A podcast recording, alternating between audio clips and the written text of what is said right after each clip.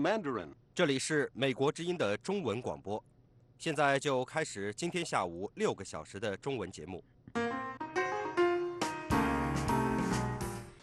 听众朋友好，今天是二零一九年八月二十六号，星期一，现在是北京时间傍晚五点，下面为您播报新闻。中国说愿意通过和平谈判方式来解决中美双方的贸易纷争。中国副总理刘鹤是八月二十六号在重庆说这番话的。刘鹤是中方解决中美贸易问题的牵头人，被外界认为是中国的首席谈判代表。据中国新浪。新闻和界面等媒体报道，刘鹤在重庆参加一个技术会议上说，中方愿意以冷冷静的态度，通过磋商和合作解决问题，坚决反对贸易战升级。贸易战不利于中国，不利于美国，也不利于全世界人民的利益。报道说，中美这两个世界上最大的经济体之间的贸易战愈演愈烈，双方都在给对方的商品增加关税。美国总统特朗普星期五宣布，对中国价值五千亿美元的商品增收关税。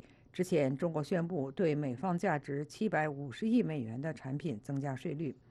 刘鹤还宣布，中国将继续改善投资环境，保护知识产权，反对技术封锁和保护主义，保护供应链的完整性。目前还不知道特朗普总统如何能命令并且让美国公司撤离中国。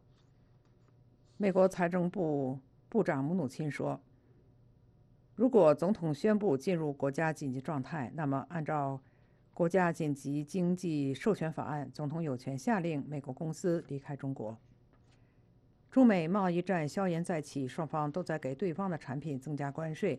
亚洲股市星期一应声下跌，日本、中国和。香港股市都大受影响。八月二十五号，美国总统特朗普说，针对美中两国之间增加关税的做法，他又再想了一下。但是白宫很快的解释说，总统的意思是，他提高关税提高的太少了。中国贸易代表谈判啊，谈判代表刘鹤八月二十六号表示，中国愿意通过冷静谈判来解决同美国的贸易纠纷。他还说，中国坚决反对贸易战升级。香港局势引发的争议持续在美国华人中发酵。星期天，几十名亲北京人士在洛杉矶的蒙特利公园举行集会，力挺北京。支持香港的人士也前往同一地点表达观点。二十五号上午十点。华人聚集区的蒙特利公园市的巴恩斯公园露天剧场里，身穿红色和白色上衣的亲北京者聚集在剧场的黑色栏杆之内，他们誓言要爱中国、爱香港。与此同时，一组自发组成的支持香港的华人也前往举行集会的地点，集结在剧场的铁栅栏外。他们高呼反对中共和支持香港的口号，挑战主会场上的高音喇叭。许多人手举各种力挺香港的标语牌，表达对北京政府的强烈不满。正在在正在举办七国集团峰会的法国比亚里茨，目前没有美国官员会面的计划。扎里夫在七国集团峰会地点突然现身，让人感到吃惊。美国总统特朗普对此没有发表评论。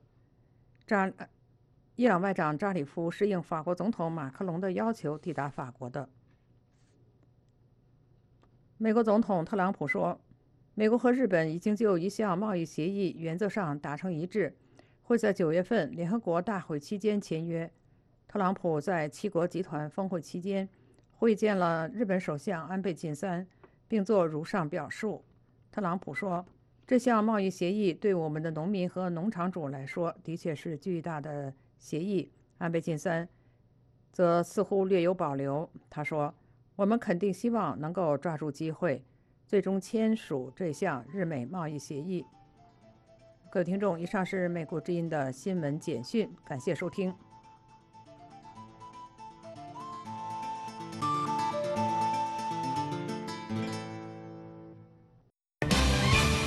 以下为您重播美国之音 VOA 卫视时事大家谈节目，因为是节目录音，请您不要拨打电话。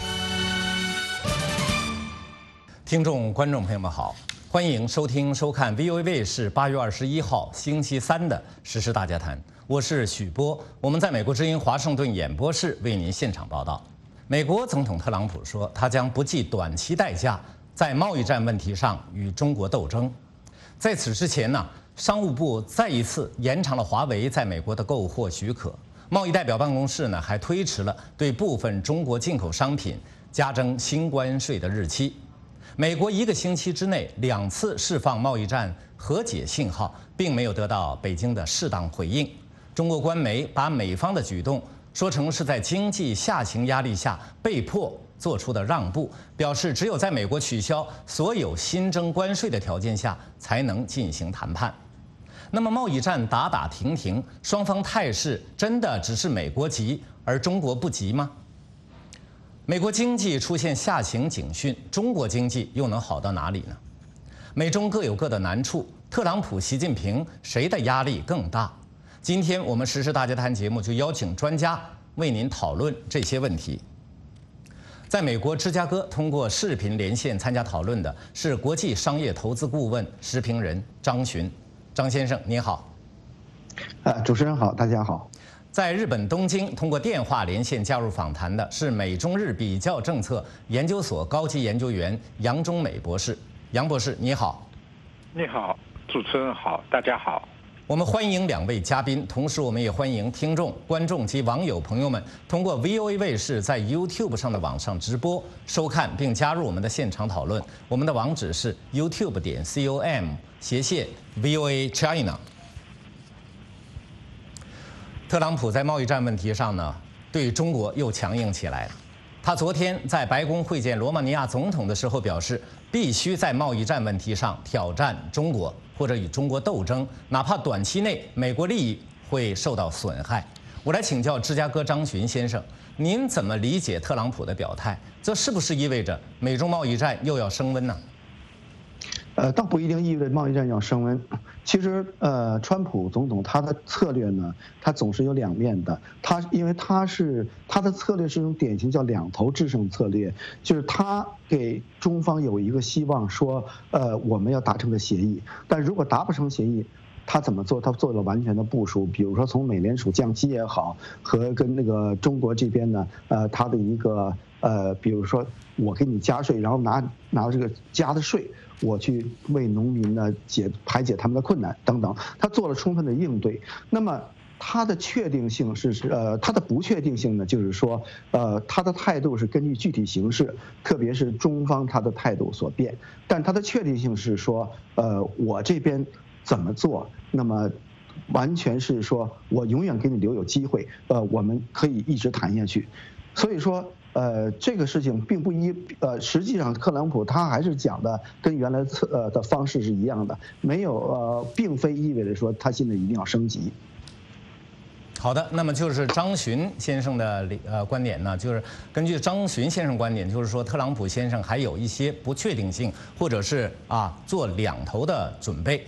啊，大多数分析人士呢也都认为，特朗普也许啊这一次呢是侧重于说另一个方面，因为过去这个一个星期呢，他两次我们看到向中国示好，再次延长了华为在美国的购货许可，并且推迟了部分中国产品新增关税的这样一个日期。那么就有人说呢，只是因为北京没有及时回应特朗普释出的这个善意。才让他再次放出狠话。我来请教东京杨宗美博士啊，您如何看这个问题？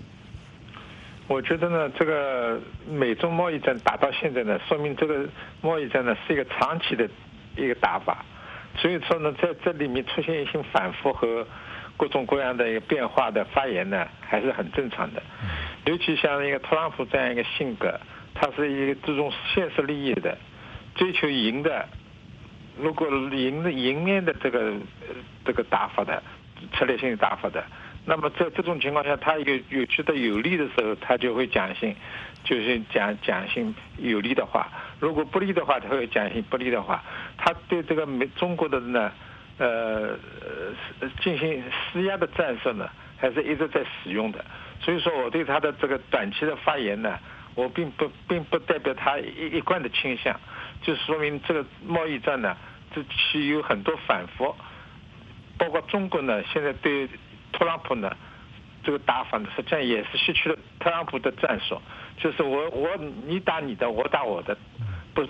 另外一点呢，你你有你的方法打，我也有我的方法打，我对我有利的我就我就我就退一步。如果对我不利的话，我也学你的，我就讲一些呃，也也搞一些这个反制的措施。所以说呢，这个贸易战呢，从打到现在呢，看来这个不确定性啊，已经上升为一个主主流了，确定性很少。确定性的东西呢，就是说，中美两国呢都想继续把这个贸易战呢能够谈下去，大家都想取得一个一个一个体面的妥协。现在呢，就是。还没达到这样一个体面妥协的位置。嗯，好的。那么两位专家都同意呢？看起来现在美中贸易战呢，这个一个不确定性上升为主流趋势了。那么我们来谈谈华为的问题。美国商务部星期一呢，又把华为向美国公司采购的这个许可延长了九十天。与此同时呢，美国总统特朗普又警告美国公司，最好不要同华为做生意。我来请教张先生，美国制裁华为似乎是一个很复杂的问题，请给我们介绍一下它的来龙去脉好吗？呃呃，其实，呃，美国对华为的问题呢，它主要涉及到三个方面，呃，第一个方面呢是华为在美国的收购行为，嗯，第二个方面呢是呃美国供应商给华为供应的部件产品。第三个行为就是华为在美国的市场准入，特别是政府采购方面。那么这个第一个行为呢，第一个问题呢，关于收购的问题，早在二零一一年，这个华为试图收购美国三叶公司的时候，国会就予予以了否决。后来华为自己也撤撤销了这个动议。那后来呢，由由于华为这个它与美国政府认定，特别国会认定它与军方和中国政府和中国军方的关系，那基本上它的在美国的收购呢是很难进行了。那作为这个零部件供应的问题的话呢，呃，也是经过了一系列反反复复，在随着贸易战的升级和这个对中兴公司的制裁呃以后，对华为实际上呢，呃，美国就是他呃做了多年的监控，那么也开始升级对华为采取的行动，呃，那么。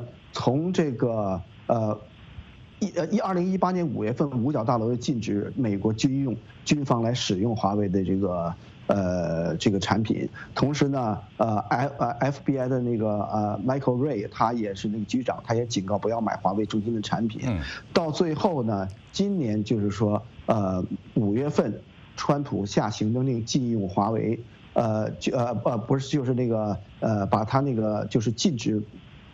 美国的这个供应商对华为供供货，后来给延期到三个月。那刚刚八月十九号，大概是又进行了一个延期，又延期。对对对，呃，所以说呢，这是他采取的这么一个策略。同时，在这个呃呃，也川普也做了一个行政令，就是也是在五月份就禁用华为的产品，特别政在政府采购。同时呢，呃，把华为的子公司列为这个实体名单，呃，最近又增加了四十六个。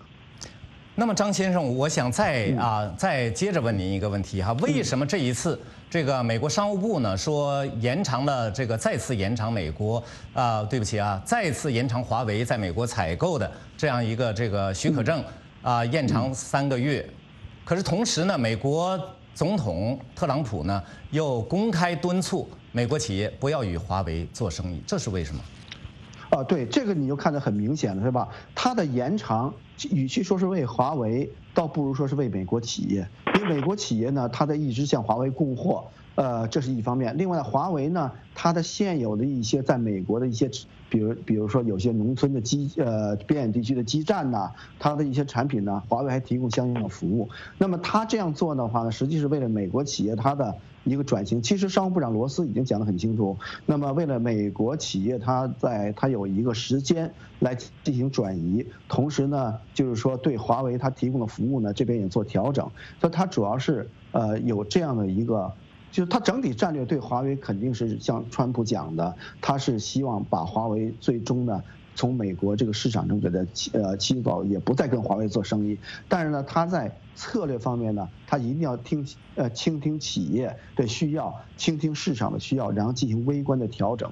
所以我认为这个延期是一种微观的调整。好的，那么嗯，美国禁止或者说制裁华为的一个主要的原因，就是说华为啊威胁美国的安全利益。那么华为呢，就美国商务部延期许可证发表声明中啊，就指出呢，说美国选择在这个时间点做出这样一个决定，就再次证明这个决定呢是政治驱动的结果，与美国国家安全毫无关系。那么我来请教杨先生，您怎么看美国对华为许可的这个延期？美国制裁华为究竟是经济原因还是政治原因呢？我觉得还主要是经济的原因，因为是美国的许许多供应商呢，我觉得是提特别是提供芯片的供应商呢，它的研发能研发这个这个投资是相当大的，华为是它的一个很大的一个客户。如果呢这个华为呢断供的话呢，对它的这个回收这个资金回收利润呢？再进行再开发再投资呢，是实际上有有一定的影响的。我觉得呢是受到美国的这个供应商对的不利的影响，所以我觉得是主要是从经济上考虑，呃延长了这个对华为的供货。我觉得这个政治上的考虑呢，呃也不是很强大的。就像这个华为讲的认为，就是说，说认认为他这不是经济上的理由，也不是安全上的理由。还主要是就是美国的对美国的国国内的经济，就是这这芯片商的利益考虑，受到他们的一些游说的压力而改变的。华为问题上呢，美国政府承受刚才杨先生说到承受很大的一部分经济压力。有分析文章说呢，一旦美国完全禁止与华为做生意，那么市场的供应链。将出现巨大的变化。美国生产芯片的企业，比如像高通啊、这个 Intel、英特尔等公司呢，将蒙受巨大的损失。那么，我来请教张先生，特朗普在制裁华为的问题上犹豫不决，您认为是什么原因？呃，我觉得吧，他这个怎么说呢？呃，不，呃，其实也我并没发现他是犹豫不决，他而是一个刚才我讲的，他大战略定好了以后，那他做一些。呃呃，微观的调整，这种调整是非常自然的，因为呢，呃，美国本身它就是提倡的是一种自由经济，这种自由经济呢，你的政府政策随着市场的需求而需求而调整，这是再正常不过的了。而且呃，所谓的比如说高通啊等等这零部件供应商、芯片供应商，它会受到市场的影响，它会产生损失，这种情况呢，短期之内一定有，这就是为什么说。川普总统和美国政府会给他们一个延期，让他们能有一个时间来调整。但从长期的讲，因为市场需求在那里摆着，那么全世界也不只是华为一个供应商，它还有很多像三星啊、欧洲什么诺基亚、爱立信呐这些呃公司，它也会调整跟上来。更不用讲美国还有苹果。所以说，呃，就是为了它做一个战略转型。所以，川普呢，他做的一个微观调整，呃，我觉得他呃，并不是一个他自己一个不确定的问题。不但生产这个硬件的美国公司现在利益呢受到损失，啊，现在我们看到呢，他他在这个游说啊，美国政府，而且生产软件的这个谷歌也不例外。我们看到华为和中国高调推出他自己的这个操作系统，叫鸿蒙。那么外界就评论啊。这个外界对鸿蒙的评论是两极，有人担心，如果说谷歌安卓系统断供，华为呢会最终以鸿蒙打破安卓的一统天下。但是也有人认为，因为技术生态等种种原因呢，鸿蒙不会成什么大气候。我来请教杨先生，您怎么看这个问题啊？这个鸿蒙呢，这个呃，从华为的宣传来讲，他认为呢，就是说。他这个考虑到生态这个关系的影响呢，就是说的呢，一下子还代替安卓是不太可能的。但是呢，慢慢的、慢的，第二有它一个很长的一个过渡时期，它才逐渐会这个涌涌合到这个市场上去。所以说呢，我觉得立刻能够呃鸿蒙代替呃呃美国的这个安卓呢是不大可能的。但是呢，这个在美国。彻底断供的情况下呢，当然这个中华为要研要研发出自己的这个系统来。我觉得这个呢，可能短期内对这个华为还是有影响的，但是呢，长期来看呢，无非是一个对华为的一个压力下的出境，并不是说么一定是一个致命伤，不是，但是是一个很大的一个压力，我觉得。嗯，那么杨先生认为呢，这个鸿蒙呢，可能不一定马上成气候，但是从长远观点来看呢，可能啊有潜力挑战这个。呃，安卓系统挑战美国软件的这个一统天下啊，在这个问题上呢，实际华为的这个创始人任正非他也是这样说的。他说呢，啊，如果你对华为赶尽杀绝的话，那么华为呢可能就会推出他自己的操作系统。当然，任正非对自己的操作系统呢也没有啊非常大的信心，但是他至少这样认为，如果一个新的小兄弟的出现，这可能会对。美国软件，美国的苹果和谷歌一统天下呢，这个可能会从这里分一杯羹，形成一些威胁。不知道张先生，您您对这个威胁怎么看？呃，我觉得首先一个，它呃，华为的鸿蒙系统本身它也不是直接针对安卓的，它是为未来五 G 准备的。但是呢，华为未来它市场上长期能不能成功，呃，或者说它的它的软件系统能不能成功，呃呃，取决于它的生态。那生态取决于什么呢？取决于市场。那么它的市场又取决于什么呢？取决于美中贸易关系。所以这里边是一个呃叫螳螂捕蝉，黄雀在后的关系。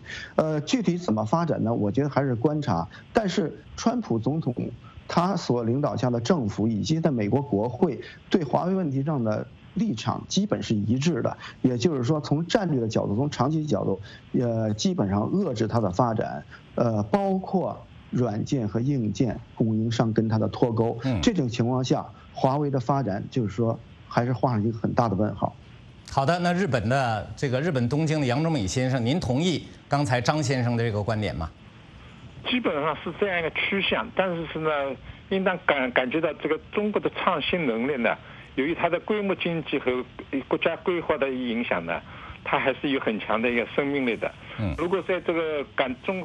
他中国和中国的企业感到危机的情况下呢，它引起的一个反弹和这个加速这个发展的这个可能性是比较大的。所以说，现在总的趋向是美国这个超级大国的这个生生态系统啊，正正在逐渐下降趋势。中国的这个上升趋势啊，还是在上升的。所以说，这种上升的趋向很可能就是和这个美国的下降趋势啊，就会发生激烈的冲突。那么到底谁有利一点呢？还得要继续看观察下去。好，我觉得呢，总的来说呢，中国的上升趋向呢是可能很难阻挡的。好的，我们现在呢，呃，大量的网评进来，给大家呢这个读一些网评，然后呢，我们可能呢会啊就听众、观众、网友朋友的某些观点、某些问题，我们请两位嘉宾呢啊做一个简要的点评。好，首先呢是 Q Frank，Q Frank。他说：“不要低估了川普的智商。实际上，川普一直是在策略上引导中共犯错误。川普真正的对手不是中共，而是美国的白左。是美国的白左让川普不能放开手脚。”对付中共，所以说川普有时候反话正说，有时候正话反说，反反复复，这样就让中共一直犯下一些低级错误，让美国人完全看清楚中共的真面目，让那些为中共站台说情的美国白左无话可说了。相信在香港问题上，川普也是一直在让中共一错再错，逢九必乱，中共的麻烦来了。但是很多不同意见，轻舞飞扬。他说：“今天公布的数据，中国上半年国内销售额已经超过美国了。这以后还不知道谁制裁谁呢。”另外，像 Wind Walker，他说：“极限施压失败，美国无奈被拖入了持久战，估计不出半年，中国就将战略反攻，取得决定性胜利。”我们现在，我们从这个网友的评论来看呢，大家意见不太一致。这样，我们请我们两位嘉宾呢，就网友的评论来做一个简要的点评，好吗？首先，张先生。好的，呃，我觉得第一位网友讲的非常有道理。呃，川普目前面临美国国内的挑战非常大，其中包括他讲的白左，其实是整个左派吧。呃，左派中间也有在贸易战上面支持川普的，比如说像那个纽约的这个就是那个呃参议员的那个少数派主席这个 Chuck Schumer，那么他是支持的，但是呢，在很多方面他们都是给川普这边碍手碍脚，呃，对川普呢呃的，比如说举个例子，像那个 Harris 他那个总统候选人，他就批评川普的加税政策，说这样话让美国消费者呢增加负担。川普还面临着挑战呢，是那些建制派。呃，就是说，呃，全球主义者、全球化主义者，那么他们一直是全球化的推手，也是受益者。他们中间有共和党人，也有民主党人，有左有右，但他们也是呢，在这里边起着那个拦格的作用。不过，川普现在目前，呃，我觉得对中国经济，呃的呃打击，这个贸易战打击也是非常明显的。像呃二十二季度中国经济增长二十七年最低。降到百分之六点二，甚至像向松佐的说法，已经到了甚至负数。那么，呃，这个呃，在六月份 PPI 为零，在七月份的再掉百分之零点三，也就是它的产品呃指数价格指数在。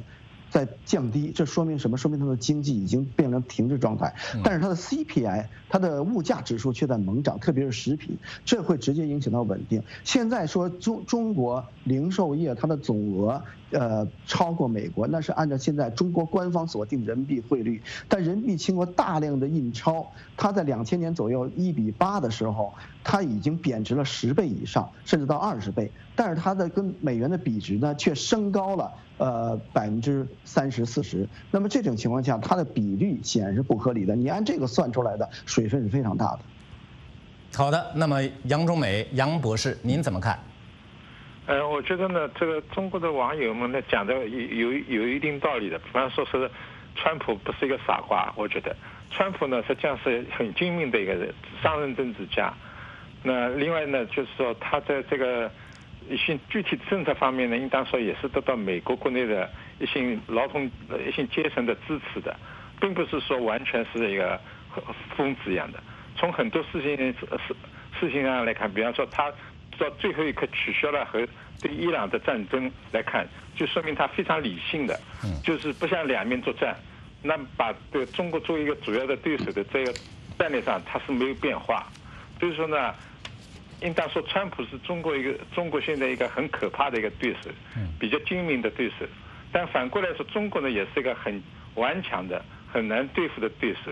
所以说，我觉得这里两个呢，贸贸易战打下去呢，双方就是看谁的持持久力比较强了。嗯，呃，很难很难说是一定是哪一方面是呃正确不正确的，这个没不能这么讲了。好的，那么我们接着我们问题的讨论吧。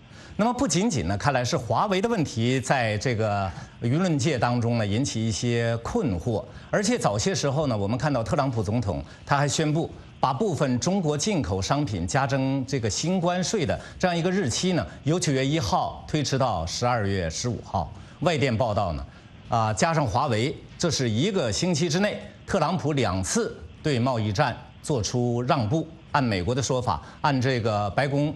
啊，首席经济顾问库德洛先生的说法呢，这是表示诚意。我来请教张先生，您怎么看这个问题？特朗普他为什么要松动贸易战的按钮呢？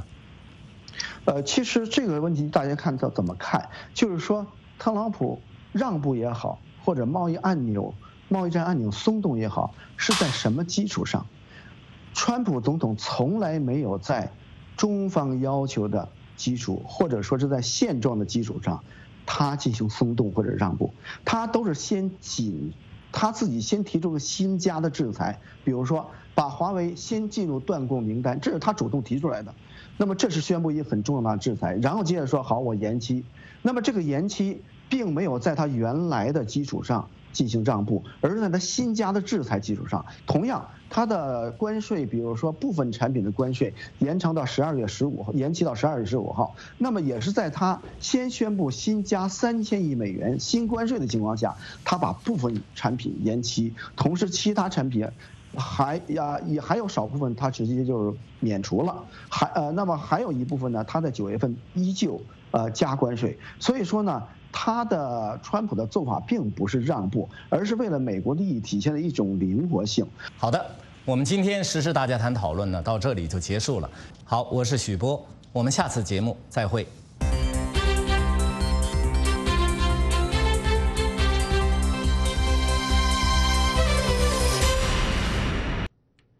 朋友，下面为您播报新闻。中国说愿意通过和平谈判的方式来解决中美双方的贸易纷争。中国副总理刘鹤是八月二十六号在重庆说这番话的。刘鹤是中方解决中美贸易问题的牵头人，被外界认为是中国的首席谈判代表。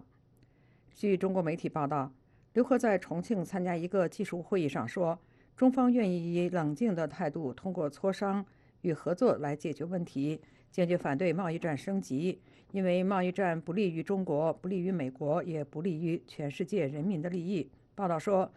中美这两个世界上最大的经济体之间的贸易战愈演愈烈，双方都在给对方的贸易商品增加关税。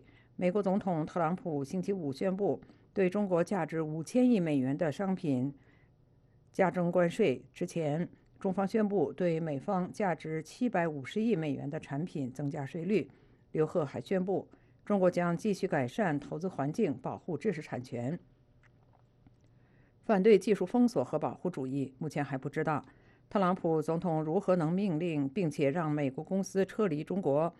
美国财长姆努钦说：“如果总统宣布进入国家紧急状态，那么按照国家紧急经济授权法案，总统有权下令美国公司离开中国。”中美贸易战硝烟再起，双方都在给对方的产品增加关税。亚洲股市星期一应声下跌，日本、中国和香港股市都大受影响。中国贸易谈判代表刘鹤八月二十六号说：“中国愿意通过冷静谈判来解决跟美国的贸易纷争。”此前，美国总统特朗普八月二十五号说：“针对美中两国之间互增关税的做法，他又再想了一下。”但是白宫很快的解释说。总统的意思是，他提高关税提高的太少了。就在上个星期，特朗普总统再去法国参加七国集团呃峰会前夕，北京表示要增加价值七百五十亿美元的美国出口到中国的商品关税。之后，特朗普宣布对价值五千五百亿的中国进口到美国的商品增加关税。特朗普总统执政白宫之后，对中国采取了对抗性的做法。多年来，中国对美国有着巨大的贸易顺差。在2018年，这个贸易顺差就高达4190亿美元。香港局势引发的持续争议，在美国的华人中发酵。八月二十五号，几十名亲北京的人士在加州洛杉矶的。蒙特利公园市举行集会，力挺北京；支持香港的人士也前往同一地点表达观点。二十五号上午十点，华人聚居区的蒙特利公园市，呃巴恩斯公园露天剧场里，身穿红色、白色上衣的亲北京人士聚集在剧场的白色铁栅栏内，他们誓言要爱中国、爱香港。与此同时，一组自发组成的支持香港的华人也前往举行集会的地点，集结在剧场的铁栅栏外面。他们高呼反对中共和支持香港的口号，挑战主会场上的高音喇叭。伊朗外长扎里夫突然现身，正在举办七国集团峰会的法国。比亚里茨，但是目前尚无与美国官员会面的计划。扎里夫在七国集团峰会地点的现身让人感到吃惊。美国总统特朗普对此没有发表评论。扎里夫是应法国总统马克龙的邀请抵达法国的。马克龙之前已经与伊朗总统鲁哈尼举行了会谈，就波斯湾的紧张局势与伊朗核协议等问题进行了讨论。美国总统特朗普说：“美国和日本已就一项贸易协议原则上达成了一致，会在九月份联合国大会期间签约。”特朗普在七国集团峰会期间会见了日本首相安倍晋三，并作如上表述。特朗普说：“这项贸易协议与我们的对我们的农场主和农民来说，的确是巨大的协议。”安倍晋三略有保留，他说：“我们肯定希望能够抓住机会。”新闻播报完了，感谢收听。以下为您重播美国之音 VOA 卫视时事大家谈节目，因为是节目录音，请您不要拨打电话。听众、观众朋友们好，欢迎收听、收看 VOA 卫视八月二十一号星期三的时事大家谈，我是许波，我们在美国之音华盛顿演播室为您现场报道。美国总统特朗普说，他将不计短期代价在贸易战问题上与中国斗争。在此之前呢？商务部再一次延长了华为在美国的购货许可，贸易代表办公室呢还推迟了对部分中国进口商品加征新关税的日期。美国一个星期之内两次释放贸易战和解信号，并没有得到北京的适当回应。中国官媒把美方的举动说成是在经济下行压力下被迫做出的让步，表示只有在美国取消所有新增关税的条件下才能进行谈判。那么贸易战打打停停，双方态势真的只是美国急而中国不急吗？美国经济出现下行警讯，中国经济又能好到哪里呢？美中各有各的难处，特朗普、习近平谁的压力更大？今天我们实时大家谈节目就邀请专家为您讨论这些问题。在美国芝加哥通过视频连线参加讨论的是国际商业投资顾问、时评人张巡。张先生您好，呃，主持人好，大家好。在日本东京通过电话连线加入访谈的是美中日比较政策研究所高级研究员杨中美博士。杨博士你好，你好，主持人好，大家好。我们欢迎两位嘉宾，同时我们也欢迎听众、观众及网友朋友们通过 VOA 卫视在 YouTube 上的网上直播收看并加入我们的现场讨论。我们的网址是 YouTube 点 com 斜线 VOA China。特朗普在贸易战问题上呢，对中国又强硬起来了。他昨天在白宫会见罗马尼亚总统的时候表示，必须在贸易战问题上挑战中国。或者与中国斗争，哪怕短期内美国利益会受到损害。我来请教芝加哥张巡先生，您怎么理解特朗普的表态？这是不是意味着美中贸易战又要升温呢？呃，倒不一定意味着贸易战要升温。其实，呃，川普总统他的策略呢，他总是有两面的。他因为他是他的策略是一种典型叫两头制胜策略，就是他给中方有一个希望，说，呃，我们要达成个协议。但如果达不成协议，他怎么做？他做了完全的部署。比如说，从美联储降息也好，和跟那个中国这边呢，呃，他的一个呃，比如说我给你加税，然后拿拿这个加的税。我去为农民呢解排解他们的困难等等，他做了充分的应对。那么他的确定性是是呃，他的不确定性呢，就是说呃，他的态度是根据具体形势，特别是中方他的态度所变。但他的确定性是说呃，我这边怎么做，那么完全是说我永远给你留有机会，呃，我们可以一直谈下去。所以说。呃，这个事情并不一，呃，实际上特朗普他还是讲的跟原来测呃的方式是一样的，没有呃，并非意味着说他现在一定要升级。好的，那么就是张巡先生的呃观点呢，就是根据张巡先生观点，就是说特朗普先生还有一些不确定性，或者是啊做两头的准备。啊，大多数分析人士呢也都认为，特朗普也许啊这一次呢是侧重于说另一个方面，因为过去这个一个星期呢，他两次我们看到向中国示好，再次延长了华为在美国的购货许可，并且推迟了部分中国产品新增关税的这样一个日期。那么就有人说呢，只是因为北京没有及时回应特朗普释出的这个善意。才让他再次放出狠话。我来请教东京杨宗美博士啊，您如何看这个问题？我觉得呢，这个美中贸易战打到现在呢，说明这个贸易战呢是一个长期的一个打法。所以说呢，在这里面出现一些反复和各种各样的一个变化的发言呢，还是很正常的。尤其像一个特朗普这样一个性格，他是一个注重现实利益的，追求赢的。如果赢的赢面的这个这个打法的策略性打法的，那么在这种情况下，他有有觉得有利的时候，他就会讲信就是讲讲信有利的话；如果不利的话，他会讲信不利的话。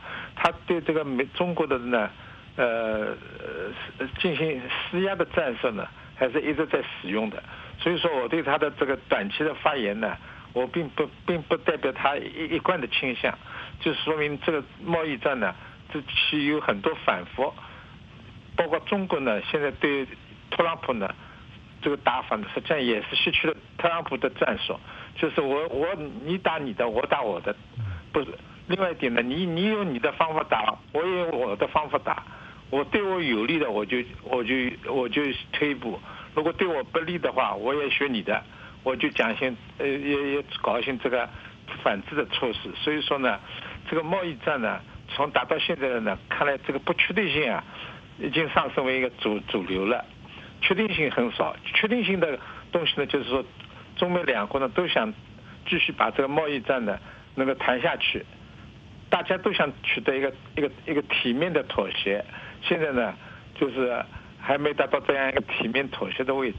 嗯，好的。那么两位专家都同意呢？看起来现在美中贸易战呢，这个一个不确定性上升为主流趋势了。那么我们来谈谈华为的问题。美国商务部星期一呢，又把华为向美国公司采购的这个许可延长了九十天。与此同时呢，美国总统特朗普又警告美国公司，最好不要同华为做生意。我来请教张先生，美国制裁华为似乎是一个很复杂的问题，请给我们介绍一下它的来龙去脉好吗？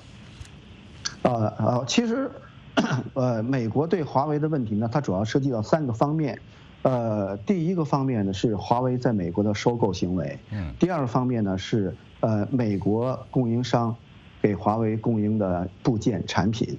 第三个行为就是华为在美国的市场准入，特别是政府采购方面。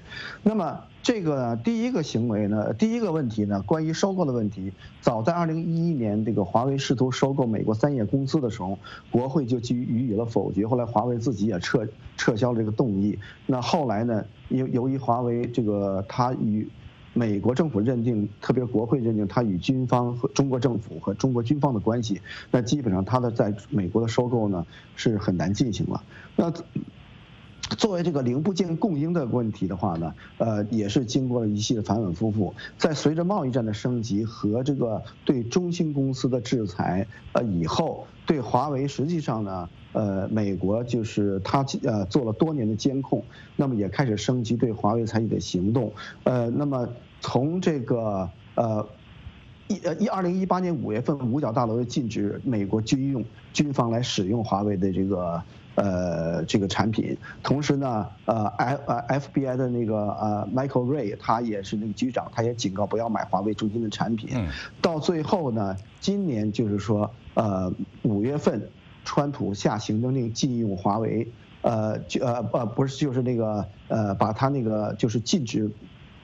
美国的这个呃供应商对华为供供货，后来给延期到三个月。那刚刚八月十九号，大概是又进行了一个延期，又延期。对对对，呃，所以说呢，这是他采取的这么一个策略。同时，在这个呃呃，也川普也做了一个行政令，就是也是在五月份就禁用华为的产品，这边政在政府采购。同时呢，呃，把华为的子公司列为这个实体名单，呃，最近又增加了四十六个。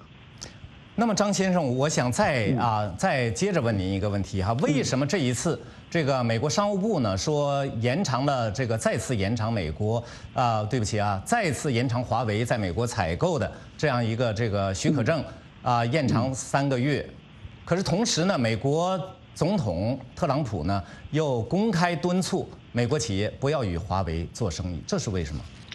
啊，对，这个你就看得很明显了，是吧？它的延长，与其说是为华为，倒不如说是为美国企业，因为美国企业呢，它在一直向华为供货。呃，这是一方面。另外，华为呢，它的现有的一些在美国的一些，比如比如说有些农村的基呃边远地区的基站呐，它的一些产品呢，华为还提供相应的服务。那么它这样做的话呢，实际是为了美国企业它的一个转型。其实商务部长罗斯已经讲得很清楚。那么为了美国企业，它在它有一个时间来进行转移，同时呢，就是说对华为它提供的服务呢，这边也做调整。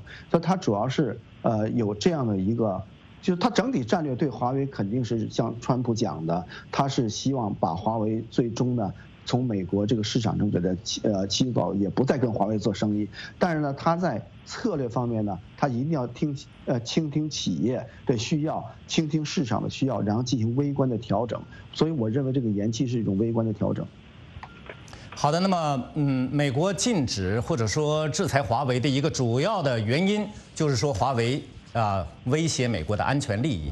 那么华为呢，就美国商务部延期许可证发表声明中啊，就指出呢，说美国选择在这个时间点做出这样一个决定，就再次证明这个决定呢是政治驱动的结果，与美国国家安全毫无关系。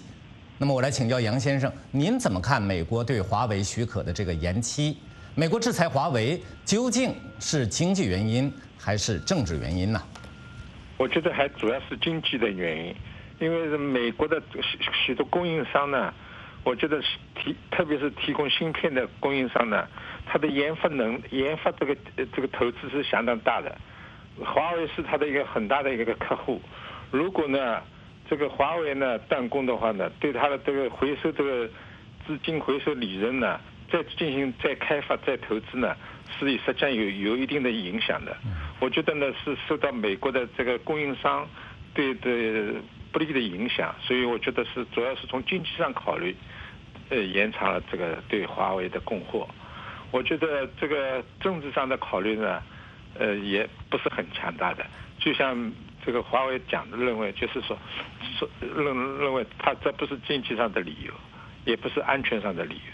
还主要是就是美国的对美国的国国内的经济，就是这些芯片商的利益考虑，受到他们的一些有所的压力而改变的。华为问题上呢，美国政府承受刚才杨先生说到承受很大的一部分经济压力。有分析文章说呢，一旦美国完全禁止与华为做生意，那么市场的供应链。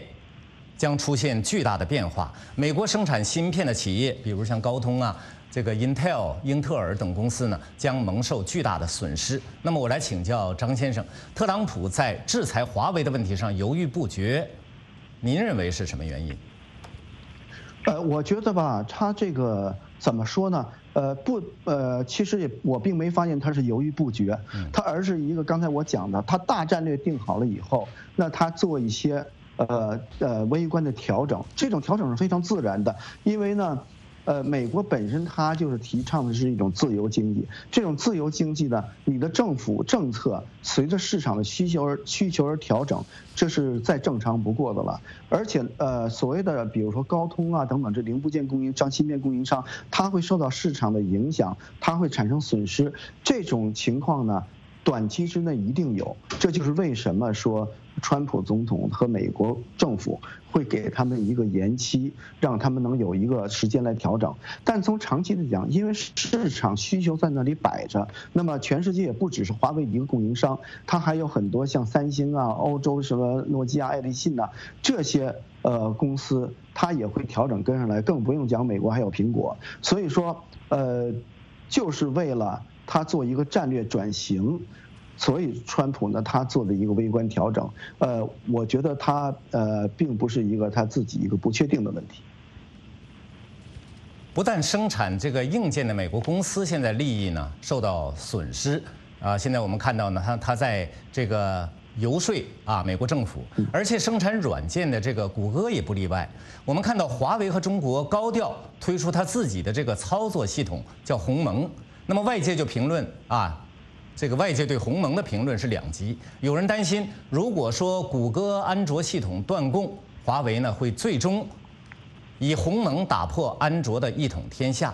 但是也有人认为，因为技术生态等种种原因呢，鸿蒙不会成什么大气候。我来请教杨先生，您怎么看这个问题啊？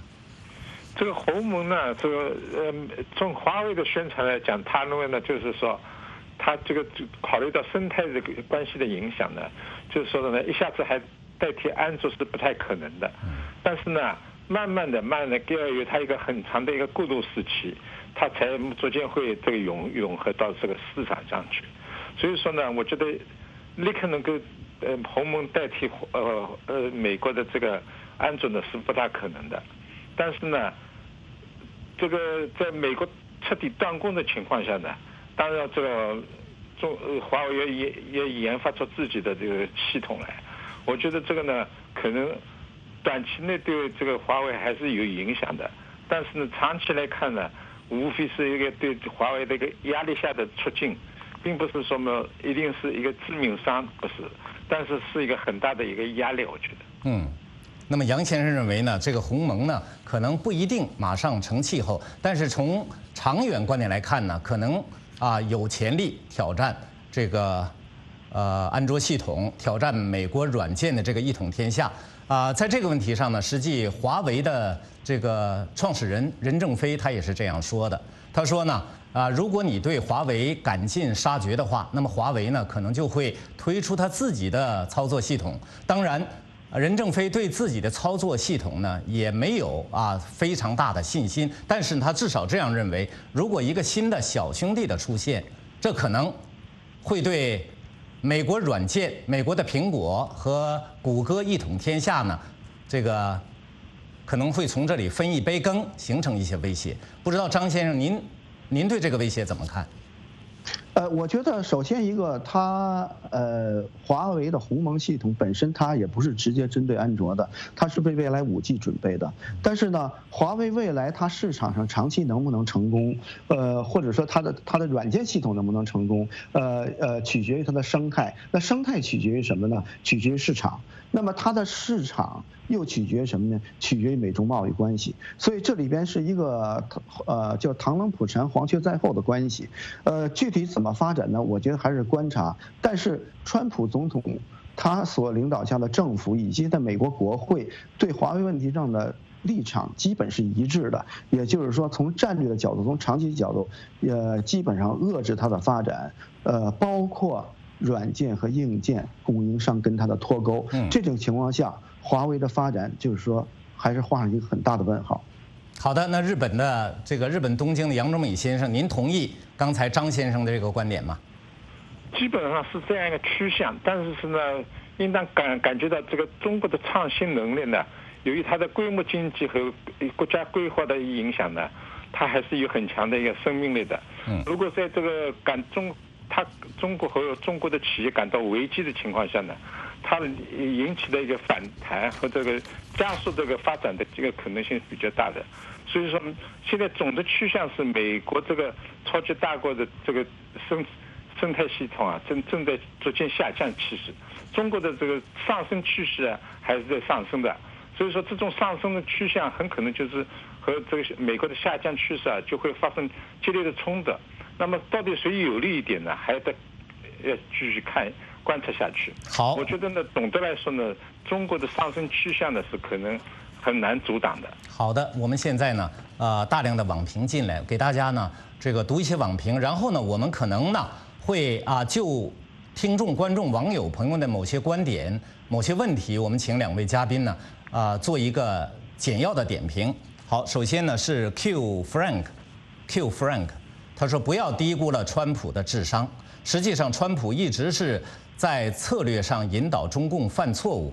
川普真正的对手不是中共，而是美国的白左。是美国的白左让川普不能放开手脚。”对付中共，所以说川普有时候反话正说，有时候正话反说，反反复复，这样就让中共一直犯下一些低级错误，让美国人完全看清楚中共的真面目，让那些为中共站台说情的美国白左无话可说了。相信在香港问题上，川普也是一直在让中共一错再错，逢九必乱，中共的麻烦来了。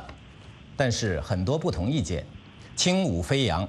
他说：“今天公布的数据，中国上半年国内销售额已经超过美国了。这以后还不知道谁制裁谁呢。”另外，像 Wind Walker，他说：“极限施压失败，美国无奈被拖入了持久战，估计不出半年，中国就将战略反攻，取得决定性胜利。”我们现在，我们从这个网友的评论来看呢，大家意见不太一致。这样，我们请我们两位嘉宾呢，就网友的评论来做一个简要的点评，好吗？首先，张先生。好的，呃，我觉得第一位网友讲的非常有道理。呃，川普目前面临美国国内的挑战非常大，其中包括他讲的白左，其实是整个左派吧。呃，左派中间也有在贸易战上面支持川普的，比如说像那个纽约的这个就是那个呃参议员的那个少数派主席这个 Chuck Schumer，那么他是支持的，但是呢，在很多方面他们都是给川普这边碍手碍脚，呃，对川普呢呃的，比如说举个例子，像那个 Harris 他那个总统候选人，他就批评川普的加税政策，说这样话让美国消费者呢增加负担。川普还面临着挑战呢，是那些建制派。呃，就是说，呃，全球主义者、全球化主义者，那么他们一直是全球化的推手，也是受益者。他们中间有共和党人，也有民主党人，有左有右，但他们也是呢，在这里边起着那个拦格的作用。不过，川普现在目前，呃，我觉得对中国经济，呃的呃打击，这个贸易战打击也是非常明显的。像呃二十二季度中国经济增长二十七年最低。降到百分之六点二，甚至像向松佐的说法，已经到了甚至负数。那么，呃，这个呃，在六月份 PPI 为零，在七月份的再掉百分之零点三，也就是它的产品呃指数价格指数在。在降低，这说明什么？说明它的经济已经变成停滞状态。但是它的 CPI，它的物价指数却在猛涨，特别是食品，这会直接影响到稳定。现在说中中国零售业它的总额呃超过美国，那是按照现在中国官方所定人民币汇率。但人民币经过大量的印钞，它在两千年左右一比八的时候，它已经贬值了十倍以上，甚至到二十倍。但是它的跟美元的比值呢，却升高了。呃，百分之三十四十，那么这种情况下，它的比率显然是不合理的。你按这个算出来的水分是非常大的。好的，那么杨中美杨博士，您怎么看？呃，我觉得呢，这个中国的网友们呢讲的有有有一定道理的。比方说是，川普不是一个傻瓜，我觉得，川普呢实际上是很精明的一个人，商人政治家。那另外呢，就是说他在这个。一些具体政策方面呢，应当说也是得到美国国内的一些劳动一些阶层的支持的，并不是说完全是一个疯子一样的。从很多事情事事情上来看，比方说他到最后一刻取消了和对伊朗的战争来看，就说明他非常理性的，就是不想两面作战。那把这个中国作为一个主要的对手的这个战略上，他是没有变化。所以说呢。应当说，川普是中国一个中国现在一个很可怕的一个对手，比较精明的对手。但反过来说，中国呢也是一个很顽强的、很难对付的对手。所以说，我觉得这里两个呢，贸贸易战打下去呢，双方就是看谁的持持久力比较强了。嗯，呃，很难很难说是一定是哪一方面是呃正确不正确的，这个没不能这么讲了。好的，那么我们接着我们问题的讨论吧。那么不仅仅呢，看来是华为的问题在这个舆论界当中呢引起一些困惑，而且早些时候呢，我们看到特朗普总统他还宣布把部分中国进口商品加征这个新关税的这样一个日期呢，由九月一号推迟到十二月十五号。外电报道呢，啊，加上华为，这是一个星期之内，特朗普两次对贸易战做出让步。按美国的说法，按这个白宫。啊，首席经济顾问库德洛先生的说法呢，这是表示诚意。我来请教张先生，您怎么看这个问题？特朗普他为什么要松动贸易战的按钮呢？呃，其实这个问题大家看到怎么看？就是说，特朗普让步也好，或者贸易按钮、贸易战按钮松动也好，是在什么基础上？川普总统从来没有在中方要求的基础，或者说是在现状的基础上。他进行松动或者让步，他都是先紧，他自己先提出个新加的制裁，比如说把华为先进入断供名单，这是他主动提出来的。那么这是宣布一个很重要的制裁，然后接着说好我延期，那么这个延期并没有在他原来的基础上。进行让步，而是在它新加的制裁基础上，同样它的关税，比如说部分产品的关税延长到十二月十五号，延期到十二月十五号，那么也是在它先宣布新加三千亿美元新关税的情况下，它把部分产品延期，同时其他产品还呀也还有少部分它直接就免除了，还呃那么还有一部分呢，它在九月份依旧呃加关税，所以说呢。他的川普的做法并不是让步，而是为了美国利益体现了一种灵活性。好的，我们今天时事大家谈讨论呢到这里就结束了。好，我是许波，我们下次节目再会。